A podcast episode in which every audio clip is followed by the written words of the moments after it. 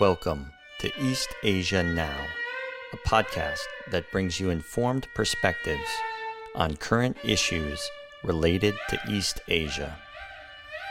This episode features a talk by Toshihiro Nakayama titled How Japan Handled the Trump Shock and Learned to Live with It Understanding Japan US Relations from a Japanese Perspective.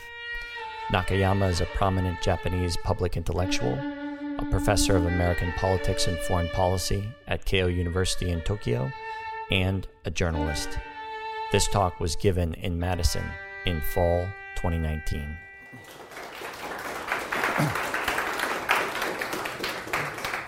Well, thank you, Professor uh, Young, for that kind introduction, and I thank uh, the Center for East Asian Studies and, and, Professor Fields, and also the History Department for hosting me here. Uh, and I was wondering what my three hat is, and uh, as a journalist, uh, I'm not that active anymore because I stopped writing the column for Japan News oh, recently. Right, right. But I. I'm on TV sometimes, and uh, I was on TV on the election day of 2016, live, live television. This was a U.S. presidential election special. And of course, as, uh, as many of us were, uh, I, I, thought, you know, I was pretty confident who was going to win. Right? Uh, but uh, it didn't turn out as I expected, so it was a, a major public embarrassment for me and that you know students come up to me and why do uh, we have to sort of trust you in, in uh, on American politics and foreign policy? You were publicly totally wrong about the results. So it's a, a tough subject for me to teach uh, these days, you know, and, uh, and, and most of all. It's really difficult, even for you know uh, people living in Washington, understand and explain what's going on. And uh, so it's not you know, it's, it's, it's a very uh, tough subject to teach these days.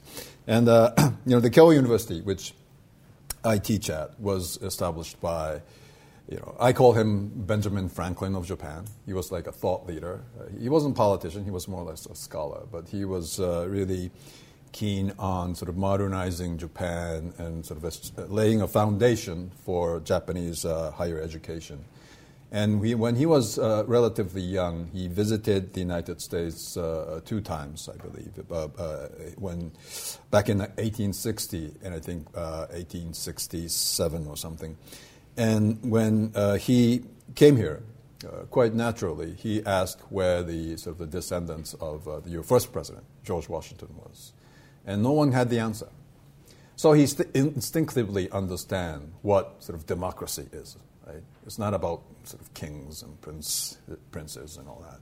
Uh, and uh, he sort of, uh, uh, sort of looked into the future and understood sort of instinctively that for Japan to become a, a modernized nation, it is important for Japan to understand sort of the logic of uh, democracy, what U.S. is like, and all that. So when he came back, uh, he translated Declaration of Independence into Japanese. He studied the, con- the, U.S. Constitution. And of course, at the time, Japanese uh, elites and intellectuals were tilting towards you know, the other side of the Atlantic, Europe, quite naturally. But uh, Fukuzawa, he understood uh, it was critically important to, uh, to learn the English language and the American political system. so I am like uh, uh, uh, it's, it's, an honor for me, and I so you can consider him as a first Americanist of Japan, and uh, uh, although he is he is not you know categorized in that way, uh, but I think you can categorize him in that way precisely because of the things I've, uh, that I've mentioned, and uh, I'm sort of honored to teach uh, you know American politics, American foreign policy, and U.S.-Japan relations at Keio University. So I was by training an Americanist and I am a, a board member uh, of uh, Japan Association of American Studies. And this, uh, this group or this association is quite interesting because it was even uh, uh, established before the American Association of American Studies. This was established back in 1946, right after the uh, end of the war. You know, the, the war ended in 1945, right? so there was an acute awareness in Japan that uh, understanding uh, the United States is critical, critical, critical for Japan to recover and become a mature democracy. It was partly a U.S. operation. You know, that was to tame uh, sort of the anti-American sentiment in Japan. So it was a tool for that. But I guess there was an, a sort of intellectual curiosity or the, the, the, the or the urge to understand uh, America, uh, uh, you know, just after the war. Right? And uh, so this uh, association sort of sort of reformulated itself and relaunched in 1967, 1966. I'm sorry. and at the time in Japan, the uh, sort of the anti-American movement was quite rampant. Right? Uh, as in other Western democracies, there were student revolts, just as you had student revolts here right? uh, in Madison, uh, and, and, you had sort of student revolts in Europe, and there were student re- revolts in, in, Japan as well. In, in Japan, one of the main sort of pillars of the student revolts revolt was uh, uh, going against the U.S. Japan alliance, and of course, U.S. sort of involvement in Vietnam War. So it was a very difficult period uh, uh for uh, uh, U.S. in Japan and U.S.-Japan relations at the time, and I think uh, this anti-American sentiment was uh, quite strong in the late 50s, 60s, and, and in fact, in, back in the 50s, when President Eisenhower tried to visit Japan the first time a U.S. president sort of sought to do so, he had to cancel the visit because you know the uh, anti-American demonstration was quite strong. Right? So, at the government level, Japan was consistently pro-American and was for U.S.-Japan alliance. But at the sort of the civil society level, the feeling was uh, very mixed. There was uh, uh uneasiness about relying on uh, the United States in terms of uh, you know security and in terms of you know what kind of society that we want to be, because back in of course those days, the other alternative, right, the socialist alternative, was at least among some people, was a serious option. And in Japan, there were a group of people who thought that was the better option. So it was U.S. Japan relations again, at the governmental level, it was always uh, consistently for that relations.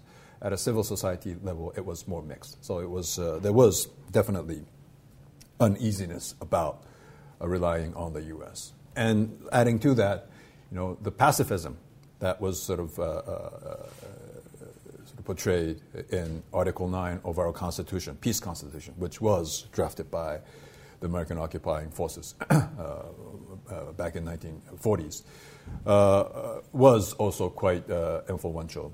And that you know, I, I think this pacifism sort of saw Japan relying on U.S.-Japan alliance as you know thing that we had to overcome. Right? But things have changed since then, and but for instance, like in uh, back in 1980s, there were some politicians who, took, who portrayed U.S.-Japan alliance as a military alliance. Uh, he had to sort of, uh, you know, uh, uh, sort of back off and say that, you know, I, I, I, I sort of phrase the relations uh, in a, in, a, wrong manner uh, because alliance sounded so like dangerous and militaristic, right? We couldn't even call U.S.-Japan alliance an alliance that's how sort of pacifism was per- pervasive in the society. We, we called it like US Japan alliance system because if you put a system on it, so it sort of neutralized the tone of the alliance, right? Or like even uh, like in schools, I, I, I, think I almost never heard the term alliance. I always heard phrases like US Japan uh, uh, relations, which almost meant alliance, but we, we almost never talked about it, right? That's how uh, sort of uh, pacifism, uh, uh, pervasive pacifism was back in the days. But uh, nowadays, I think no one's really reluctant about portraying U.S.-Japan relations as a military in a military alliance. Right?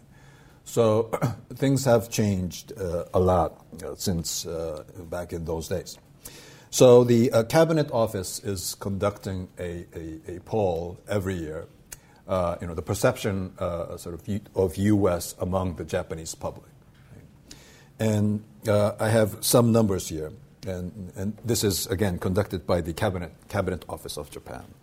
And uh, if you this this number is back in 2016, so this is the, the last year of Obama presidency. Right?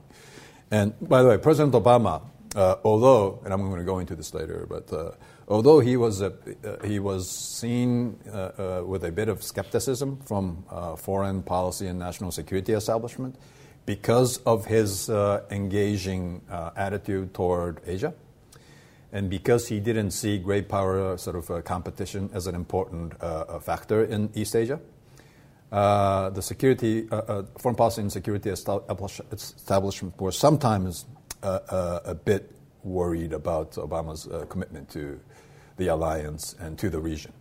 But among the Japanese people, he was a really popular figure, especially because uh, his visit to Hiroshima, of course, you know, first by the American president, uh, was a very moving experience for the Japanese people. And uh, uh it's like 98% of the, the, Japanese people appreciated uh, his visit to Hiroshima.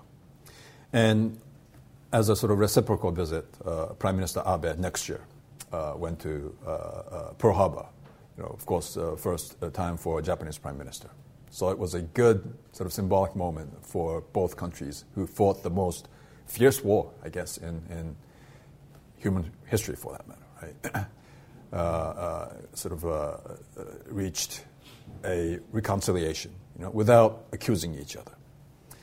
Uh, so that's you know partly the reason why President Obama was really popular among the people. And so back in 2016, if you ask the Japanese people, do you feel sort of fin- uh, affinity towards the United States? 84.1 percent uh, of the Japanese people would uh, answer positive. Right? That's, a, that's a pretty strong number. Right? And uh, questions like, do you think U.S. Japan relations is important? 87.1% thinks it's important. And if you ask the Japanese public, uh, do you think uh, US Japan relations would be important in the future? 95% would answer yes. So this is a strong number. Uh, this is not the kind of number, and this is, you get it almost constantly, right? So this is not the kind of number you usually get in a democracy, in an open democracy. It's like, conducting a poll in Saddam's Iraq or Assad's Syria. That's only, those places where is the only place where you get like 90% constantly. But in Japan, on the image of the US, that's the, the kind of number we get. Right? So what, what, what's the number in 2017, the first year of the Trump presidency? Right? In fact, you know, uh, uh, the number is not bad. It's pretty strong. Uh, ask the same question, affinity towards the United States. It's 98.5%. Like maybe 5 to 6% drop, but still a strong number. Uh, uh, is the relations important? It's 84.4% uh, 3% drop. And is it important uh, for, for Japan in the future? It's 95%. It's exactly the same. Right? So you can see that uh, how strong uh, and how sort of Japanese people see uh, or understand importance of the U.S.-Japan uh, relations and alliance for Japan. And if you compare that with other Western democracies, you know, like uh, Germany, France, and UK, and, and some of the others. I think Japan stand out, stands out. Right? I think we were uh, quite successful in ab- uh, absorbing uh, the Trump shock. And sometimes, you know, we're uh, sort of, uh, men, people make fun of that because we are doing too much, right? G- g- sort of giving ex- expensive golf clubs and, and, sort of mingling with Mr. Trump and all that. but you know, I think uh, if you look, look around the world, uh, you see or you don't see many leaders who has managed uh, the personal relations, uh, the chemistries between both President Obama and President Trump. And I would say maybe Prime Minister Abe is the only one who has managed both relations. Uh, Chancellor Merkel, she had like perfect, excellent relations with President Obama, but her relations with Trump is quite bad. Right? Uh, what about uh, uh Netanyahu, Prime Minister Netanyahu? His relations with uh, President Obama was quite bad. Right? He uh, spoke at the joint session of Congress, literally criticizing Obama just before U.S. and Iran agreed on a, a, a Iran nuclear deal. Right? It was almost like a intervention into domestic politics. Uh, but his relations with uh, President Trump is quite good. Right? So you see, you know, uh, one, one, leader of, of, a certain country uh, establishing, you know, uh, good uh, relations with, you know, one of them, but not with both. Right? You don't see too much of that, and I would think, at least among the major countries, Mr. Abe is the only one. And the interesting factor is that the Japanese people more or less support uh, Prime Minister Abe's embrace of Mr. Trump. You can't sort of uh, you know, imagine that in Germany or in UK or in France for that matter. Right? When uh, Mr. Trump was scheduled to visit UK and visit London, uh, the expected sort of demonstration against his visit prevented him from going to London. Uh, you know, same sort of thing happened in, in, in Germany, uh, although he did go to Berlin. And that uh, the reason, I guess, is that because, you know, not, maybe not Mr. Trump himself, but the Trump phenomena and what that represents sort of resonates with what's happening in Europe as well. Like in case of Germany, you see alternative for Deutschland or alternative for Germany, which some say is a quasi neo Nazi movement. Maybe if that's going too far, it's clearly a populist nationalist movement. Right? And Brexit could be categorized as a populist nationalist movement as well. And you see that in France in the form of Le Pen and sort of surrounding movements. And it is a, uh, you know, a, a political force there. So that is challenging this notion of open society in common Europe and uh, you know, a European sort of experiment, experiment for that matter.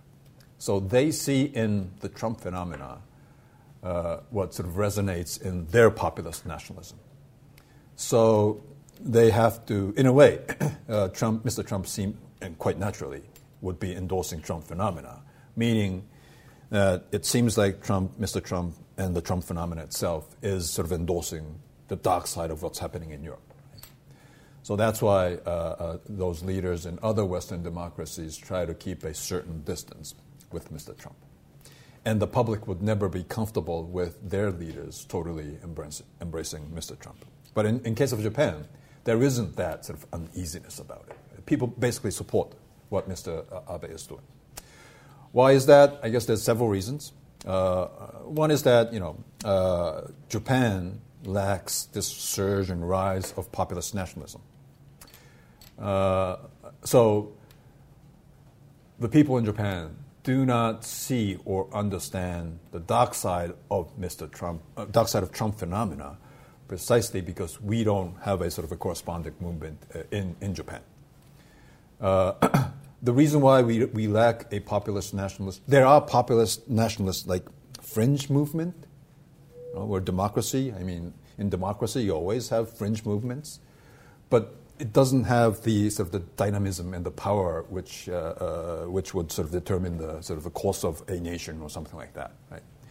So the reason why we don't have uh, populist nationalism is that you know compared to other countries, uh, Japan is a relatively uh, uh, mono-ethnic society. So we haven't faced the difficulties of a multicultural society as you are facing every day. And, and, that is one reason that's preventing the rise of populist nationalism in Japan. one of the reasons you know, in Germany, you see a rise in uh, Alternative for Germany or populist nationalism is uh, Chancellor Merkel's de- decision to open its doors to you know, refugees, immigrants from the Middle East. I think she was determined that because of the German, uh, German past during World War II, that, it had, that Germans had to show that it was an open society and open to uh, refugees. But it didn't quite work out that way. Right? The, it had an unintended consequence. It sort of uh, triggered a rise in populist nationalist movement. Uh, here, the same. Right? There's, a, there's a sense that society is uh, changing as a result of uh, you know, people coming in from outside and that you know uh, some people are cl- clearly uncomfortable about it, and you're sort of uh, uh, facing a difficulty in sort of facing the others. Right? Uh, is this sort of multi multicultural society uh, uh, the right direction for the United States? I think it's that kind of debate that you're having, and that became a sort of a sort of a uh, uh, sort of a base or ground for a Trump phenomena to, to surge and have influence. So one reason is that we don't have that. Yes, Japan has become more diverse uh, compared to a couple of years ago. You see, you walk, you walk in towns, you, you walk into uh, convenience stores, and you see, you know, foreigners you know, that you didn't used to see in, in Japan. But still, compared to others, we really haven't faced the difficulties and the challenge of the multicultural society. And that's partly the reason why Japan hasn't uh, seen a surge of uh, sort of a populist uh, uh nationalist movement.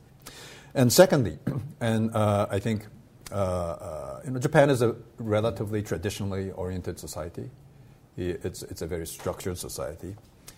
And, and, and also, this social grievance in the society is, I think, relatively you know, uh, uh, compared to other societies. Right? We do, I'm not saying that Japan doesn't have any problem or anything. We do have a lot of problems. But compared to other cities, the, the level of social grievances are low. And one of the reasons why is that, uh, like uh, the, uh, the, the, example that is uh, quite often cited is the difference between the salary of you know, the executive at the, the corporations and the, the, salary of the regular workers. Right? Of course, they're different. You know, you know, they're different but the difference is not as high as you have it here. So, yes, there are, of course, rich people and poor people, but the social grievance itself is relatively lower uh, in other countries. So, the sense of you know, being left out uh, is uh, uh you know, weaker in, uh, compared to other societies. That is uh, widening, so that is a social issue. But that's one of the reasons, because grievances is one of the, the what do you call it? the the source of rise of uh, populist nationalism. Right? And some others, uh, like uh, the, the role of social media in Japanese society, uh, uh, somehow the social media has not penetrated the political sphere and the public sphere. And we think that's good. Right? Many politicians try to use social media as a tool, but mostly in vain, somehow. And that you know, there's no politicians attacking, at least a major influential one, attacking uh, someone on Twitter. Uh, you don't see that. Uh, some politicians try to use Facebook as a political tool, but they haven't succeeded all that much. Uh, we don't have like 24 7 cable televisions where they have to sort of fill the news, you know, every day, all the time.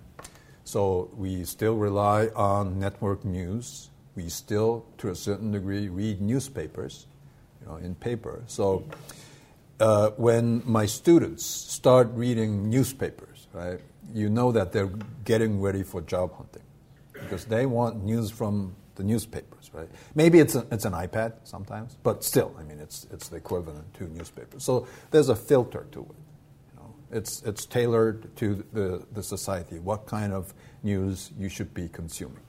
Right? So I think that sort of uh, the uh, you know the, the political sort of uh, emotions. Uh, you know this uh, sense that you have to sort of crush the other side. It sort of uh, avoids sort of political polarization. So the fact that uh, social media hasn't penetrated the Japanese political f- sphere is, I think, a good news, and that's one of the reasons why it has prevented Japan from sort of lapsing and diving into populist nationalist movement. So that's one, right? This, uh, the lack of populist nationalism sort of prevents uh, uh, Japan, Japanese people from seeing, uh, uh, you know, the, the, dark side of uh, the Trump phenomena. But even more than that, the reason why the Japanese people sort of embrace, support Prime Minister Abe's embrace of Mr. Trump is, that, is the geopolitical situation that we're facing in East Asia. And East Asia is a very, you know, uh, uh, I, I would say a region of, you know, immense possibilities, right? If, if, you're talking about sort of uh, uh, you know, a dynamic region sort of around the world, I think you would have to point to East Asia. Uh, yes, of course, you know, Africa has a potential to rise, uh, and precisely because countries like China is investing in Africa, I think countries like the U.S. and Japan needs to invest in, in Africa as well.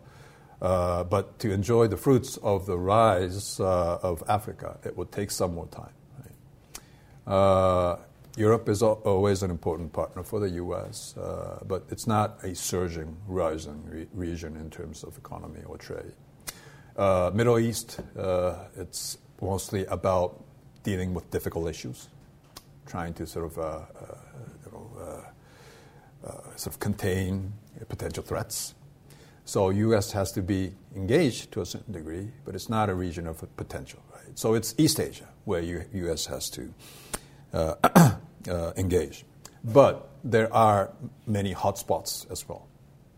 There are many territorial issues. I mean, we, we always thought territorial, ter- territorial issue was uh, an issue of the 19th century. Right? We, we more or less uh, overcame that. That's the perception. But not in East Asia. There are lots of uh, territorial issues. Uh, uh, out of that, sort of many territorial issues, Japan is, in fact, involved with quite a few. Uh, we have territorial issues with Russia, you know, the Northern Territory issues. That's how we call it. Uh, we do uh, sort of uh, contest with Korea. On, uh, uh, we call it Takeshima. the Koreans call it Dokdo. Koreans sort of occupied an island. Although Japan is not physically challenging it, we, we claim that it is our own island. And also, there's an issue on Senkaku, which we call, and the Chinese call it Diaoyu Islands. We don't see it as a territorial issue because we see it as our territory. But uh, China doesn't understand that way. They, they see things differently. Uh, so you know there are some issues, right? uh, very sort of uh, uh hot, contentious issues. Uh, you know, you know, there's issue of Taiwan, Korean Peninsula. So these issues could spiral uh, into, or it could be sort of dive into a negative spiral, and become a physical, sort of a kinetic uh, kind of uh, contact. So uh, it is a dangerous situation. But out of all that, what is the most uh, uh, sort of uh, you know, issue that's being watched closely? And the, the, the issue that worries you know, us in East Asia is, of course, the uncertain direction of China's rise, quite naturally. It's not the rise of China itself that worries us. It's how they're rising. And uh, I think that Chinese people uh, don't even fully understand where it wants to go. I'm not sure whether there's a full consensus on where it wants to go.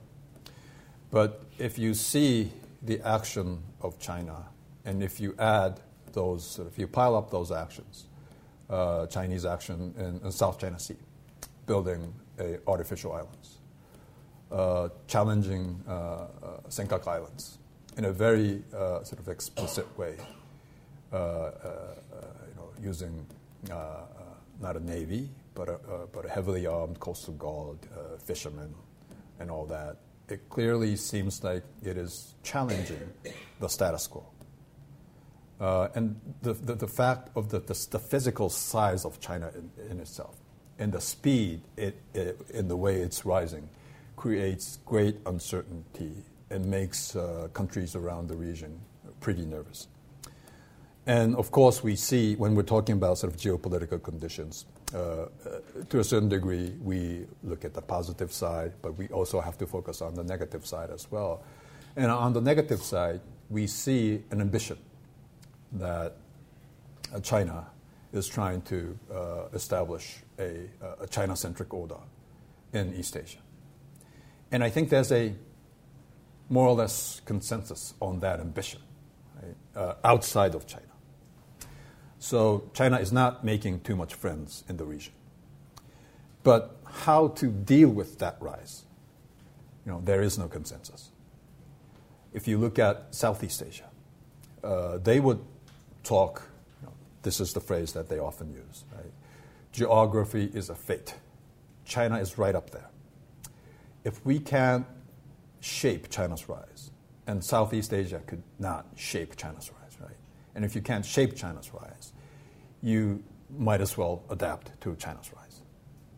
That sort of sentiment is quite strong and quite pervasive.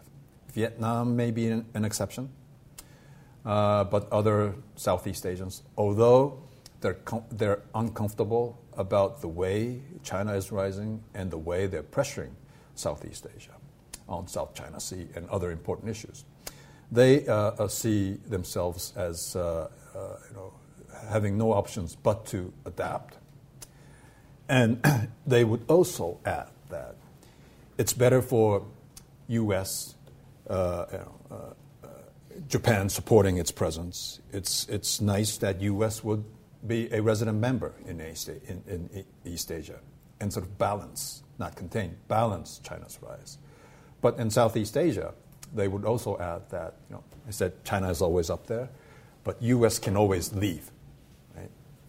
And U.S. is sort of sending a message, not a clear message, but sort of sending a message that maybe we might leave. Not totally, but to a certain degree. And this is not just a Trump thing. Uh, we heard that, or sort of we read that into President Obama's message as well. Right? So it's, a, it's, it's, it's a, more or less a constant, not just a Trump phenomenon. Right? And even looking beyond 2020, what if you chose uh, Elizabeth, Senator Warren, or probably that won't happen, but Senator Sanders. Right? You would be sending the same kind of message that maybe we might be sort of uh, retreating a bit. So there's a strong sense in Southeast Asia and sort of middle and small sized countries that no, there's no, no other options but to sort of adapt to China. And Australia and New Zealand was uh, kind of in that camp a couple of years ago. But I think in the past few years, they've realized the so-called, you know, the sharp power penetration of China into their societies in the form of, you know, political influence, in terms of, you know, penetrating the universities. Uh, they become aware about this uh, Chinese sharp power uh, operation and they have become more aware about sort of uh, uh, adapting to China's rise. Right? So that's uh, what's happening. Relatively a, new sort of sort of phenomena that you're seeing in past two three years. Right? then what about Japan? Where is Japan at? I think Japan is the only country in the region who is explicitly saying that if we see a China centric order, we would not think that's a good news for this region, for, for East Asia, and we would somehow say no, and we're not going to join that. We may not be able to sort of resist it, but we're not going to join that kind of order. Not because we're anti China or anything but I think we think that the kind of order we have now, liberal, uh, open, and rule based order, is good for the region. It's an open system. Every, everybody can participate. Japan rose in that kind of you know, uh, regional order. Korea rose in that kind of order. Southeast Asia rose in that kind of order. And China, for that matter, rose in that kind of order. But this alternative, uh, uh, and we don't know the clear shape of that of that uh, order is, but we're sort of, sort of, you know, uh, uh, sort of uh, you know, seeing a hint of it in China's actions in South China Sea and East China Sea, and in other forms. so, Japan would sort of say clearly say no to that kind of order. Uh, you know, uh, replacing the present order we have now. But can we resist to that kind of order alone? Uh, that's quite difficult, right? If you compare the sheer size of Japan and China, Japan, Japan, is still the third largest uh, you know, tr- uh, you know, economic power in the world. But if you compare it to, with China, uh, you know, in, in, terms of its military capabilities, you know, we have many legal sort of uh, uh, restrictions uh, in what we can do. so it's not about Japan sort of, you know, single-handedly contesting this China's region order building. So we need a, a good partner join us in our effort. And uh, in the past uh, uh, couple of years, we've been enhancing uh, security cooperations with countries like Australia and uh, uh, India, for that matter. And Korea sort of used to be on that list, and it is still on that list, but it's much, becoming much more difficult these days because of the contentious relations between Japan and Korea. And on the issue of China, I think their mentality is a bit closer to Southeast Asia. That if uh, U.S. retreats and that we're left on our own, we have no other options but to adapt kind of mentality is, I think, the, the Korean mentality. Although there are some difficulties in uh, Korea China bilateral relations.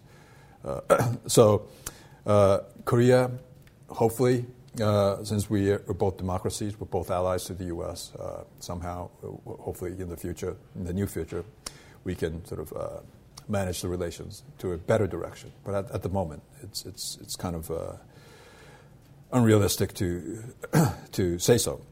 But you know, in, in, terms of security cooperation, Japanese government has been undertaking an effort to deepen the security, security ties with uh, Austra- countries like secu- Australia and India.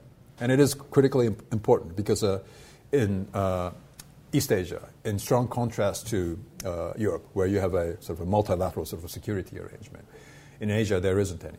It's all sort of bilateral uh, security arrangement, sort of mainly sort of centered around the United States, right? We call it the hub and spokes alliance system. Uh, so it's, it's nice to uh, sort of uh, establish uh, relations between those allies to the U.S.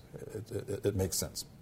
But can we imagine a situation where uh, China would challenge uh, the Senkaku Islands and Indian navies, you know, coming and helping and trying to sort of push back uh, China's, uh, uh, you know, aggression? Right? It's it's a bit difficult to sort of imagine that kind of situation. Right? We don't even have a formal alliance or anything. So uh, yes, it helps to sort of diversify uh, our security uh, uh, you know, relations. But the only formal alliance Japan has is the U.S.-Japan alliance. You know, for the U.S., it's not that way. U.S. has many alliance partners, but for Japan, uh, U.S. is the only uh, alliance partner that we have. So there's a strong consensus. That's the sort of the background of why Japanese people uh, trust the or, or, see the importance in U.S.-Japan alliance. And I mean, this is uh, if you look at uh, other uh, possible sort of options that Japan can consider? Many of them are so unrealistic that it's, it's almost a fantasy. But just I'll try to sort of uh, explain to you briefly what kind of options that we might have right, in dealing with the kind of situation that, that we're facing. We have the pacifist uh, option, right, which is articulated in Article 9. Why don't we just abandon all the sort of military forces? and, and abandon war as a sort of a tool of uh, you know uh, uh, sort of realizing uh, what we want. We have to a certain degree, and, and, that is our position. But we do have uh, self-defense forces, and it's a quite a formidable sort of you know military in quotes. And why don't we just abandon that and try to embrace and adapt to you know China's rise? Uh, but you know, Japan is a very uh, uh, you know located in a strategically very important location. You know, Prime Minister Nakasone called it an unsinkable aircraft carrier because of its uh, geopolitical location. Right? It's a, like I said, a, a, still the third largest economy in the world. Has many sort of intellectual resources, not natural resources. So, for such a country to totally abandon, uh, you know, self-defense would create a huge power vacuum and it will definitely destabilize the region. Uh, who's going to sort of fill that power vacuum? Probably not the United States. It's going to be someone else. And I think it's totally irresponsible for Japan to pursue a radical form of pacifism. It's, it's, it's, it's out of an option. Right? So, what about the, uh, the sort of the other side, you know, the, the sort of the, the opposite of this pacifist option? You know, Japan becoming a, a full blown military power, uh, you know, going nuclear, uh, developing nuclear subs, conscription, increasing defense budget, which is now only mere 1%. We could push it up to 5% or something. Uh, you know, aircraft carrier, formidable aircraft, aircraft carriers. It sounds, you know, very aggressive, hawkish, but I don't think this is as uh, this is also a very uh, unrealistic option. Uh, first of all, you know, there would be no uh, public support among the Japanese people. We don't have the money to do so. The neighbors would not like it. It would put Japan in a difficult position internationally. We would lose a sort of a moral high ground to sort of uh, criticize North Korea's nuclear development. Uh, it would be hard for us to criticize China's sort of uh, military sort of rise. Uh, so it, it, would not be good for the. it would not be a realistic option for Japan. Japan becoming a full-blown military power. Some people talk, you know, Japan is already at that stage, as if though Japan has become a military giant. But if you look at the legal restraints that Japan is under, uh, you know, I sometimes jokingly but sadly say that we can only be aggressive as uh, Canada or New Zealand. Right? So the talk about you know, hyper-nationalism and the rise of that in Japan is, I think, totally overblown. And the public sentiment is totally not there. I, in fact, want Japanese young people to be become a bit more nationalistic in that sense. So I don't, I don't see that happening either. so what about like a regional organization? Unfortunately, we don't have that in East Asia. There's many like what we call alphabet soup organization, APEC, ARF, uh, EAS, and all that. It's a nice talking shop. It has a certain function but it cannot deal with the most critical issue that we're facing in the region. Global institutions like the UN, Security Council is supposed to sort of solve these contentious issues. It can authorize the use of military force. But you know, guess who's the veto holding member from Asia? It's China. Right? And we've been raising our hands since the early 1990s that we also want to become a permanent member of the United Nations precisely because uh, there's only one country re- represented in the Security Council, and it's not a liberal democracy. And we've been making a strong case. But to be fair, it's not only China. Uh, Koreans are not happy about Japan becoming a permanent member. But this is only not Korean. You know, nation states act that way because India raises their hands, Pakistan would not be happy. If Germany raised their hands, know, Italy would not be happy if Brazil uh, raises their hand, Mexico and uh, Venezuela would, I mean, uh, uh Argent, Argentina would, not be happy. So it's not just Korea, but the, you know, as a result of these dynamics, uh, Japan becoming a member of a Security Council haven't been realized. Right? So Security Council is like totally uh, not usable in the in the context of you know contentious issues rising in East Asia. So you know, it's not that hard of a logic for Japanese uh, uh, public to understand. U.S. is the only option, right? So although they haven't really gone through this thought pro- process, they more or less understand the situation. That you know, uh, uh for Japan, U.S. Uh, uh, Japan alliance is the only option. Therefore, people support you know Prime Minister Abe's embrace of Mr. Trump. But you know, and some some people become very cynical and skeptical. Know, Japan is a, a, a, country without plan B. You know, we're, we're, we're being bullied by the U.S. and we can say no to it. We can't say no to it. But I can sort of reverse that uh, argument and say that the only option that we have is the most effective option that we have compared to others. So, in that sense, I guess we're very fortunate. Uh, so, I've been talking about why Japan needs the U.S., right? What about from the U.S. side? Is it like like one-sided love or something. And I don't think so. I think it's critically important for the U.S. as well. uh, I said that East Asia is the most dynamic region uh, around the globe. Right? Uh, and in fact, the U.S. has been a, a functional part of uh, uh, East Asia since the 1960s, 70s, where, when Commodore Perry uh, came to Japan, to Uraga, and opened up Japan to the world. Japan and, and, and US, in fact, joined the world stage almost together at the same time. It's right after you sort of, you know, uh, established a sense of nationhood after the Civil War. And that was about the time we sort of uh, uh, uh engaged in this uh, Meiji restoration and uh, sort of shaped the, the, sort of the basic form of modern Japan. Right? So it's, it's around the time uh, we, we, we joined the world stage at around the same time, uh, uh, you know, U.S. and Japan. and, and, since that period, you know, politically, diplomatically, militarily, trade-wise, U.S. was part of East Asia. And if U.S. decides to retreat, it will leave a huge vacuum as well. And that will destabilize the region.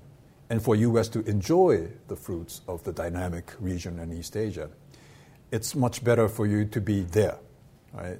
Precisely in light of the fact that the, the, the, the regional order, order that US, Japan, and other allies has been upholding is being challenged potentially by some other order. And, and uh, you, you can think of many partners, and you should have many partners in the region.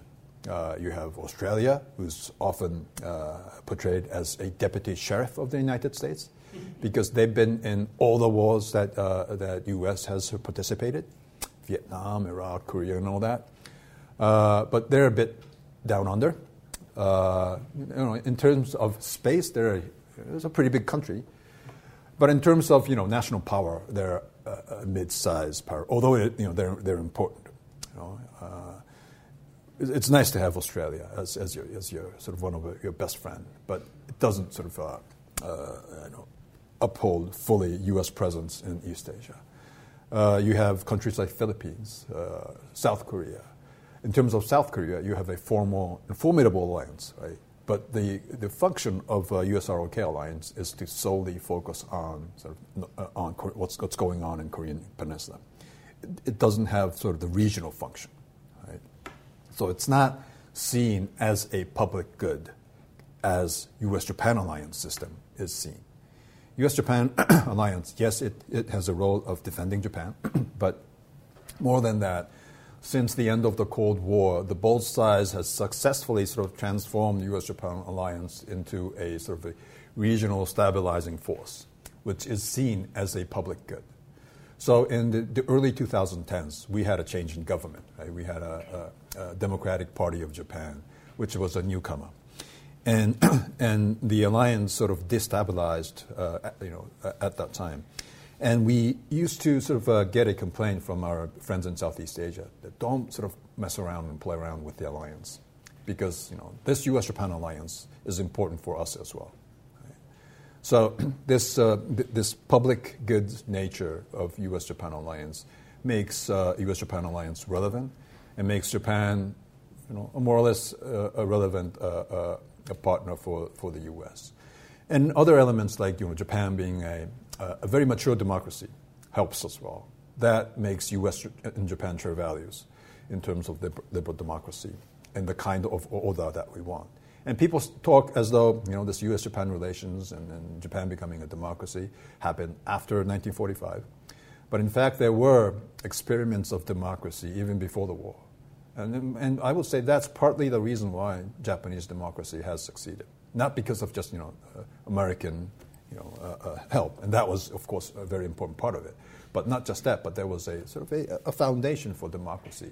Although sort of it lapsed into a military uh, you know, government, you know, the experiment in the 1910s and the 20s, uh, that sort of helped you know, Japan re- recover as a democracy.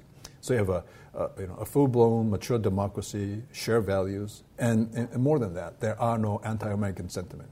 At least there has been no uh, uh, nationwide anti-American movement in Japan since the early 1970s. Uh, there have been some issues related to base, especially in Okinawa.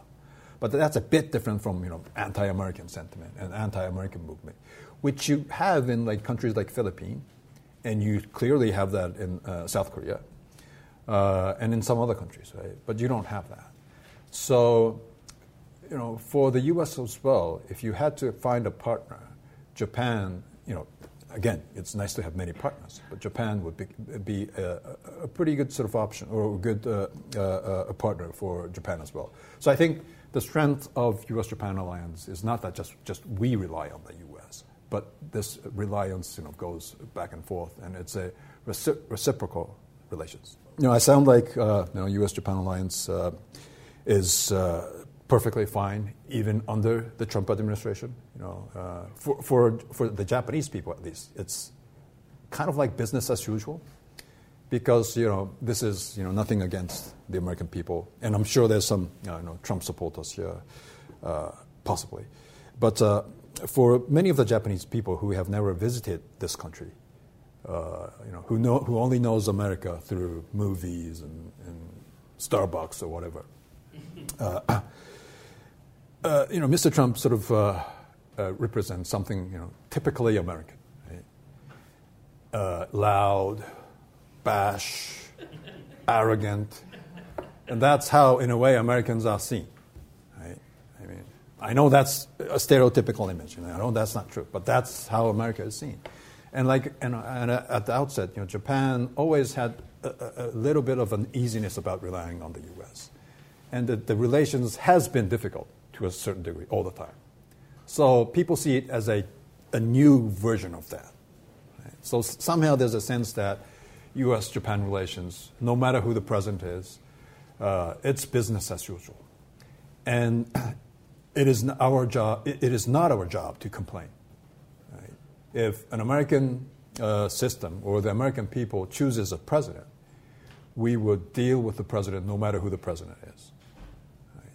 So one uh, uh, uh, diplomat of Singapore, Bilahari Kausikan, said that you know in in Europe they might complain, but in Asia we would adapt. And I think uh, Japan, uh, since uh, Mr. Trump took office, has been engaging in a radical adaptation, and we've been pretty successful at that.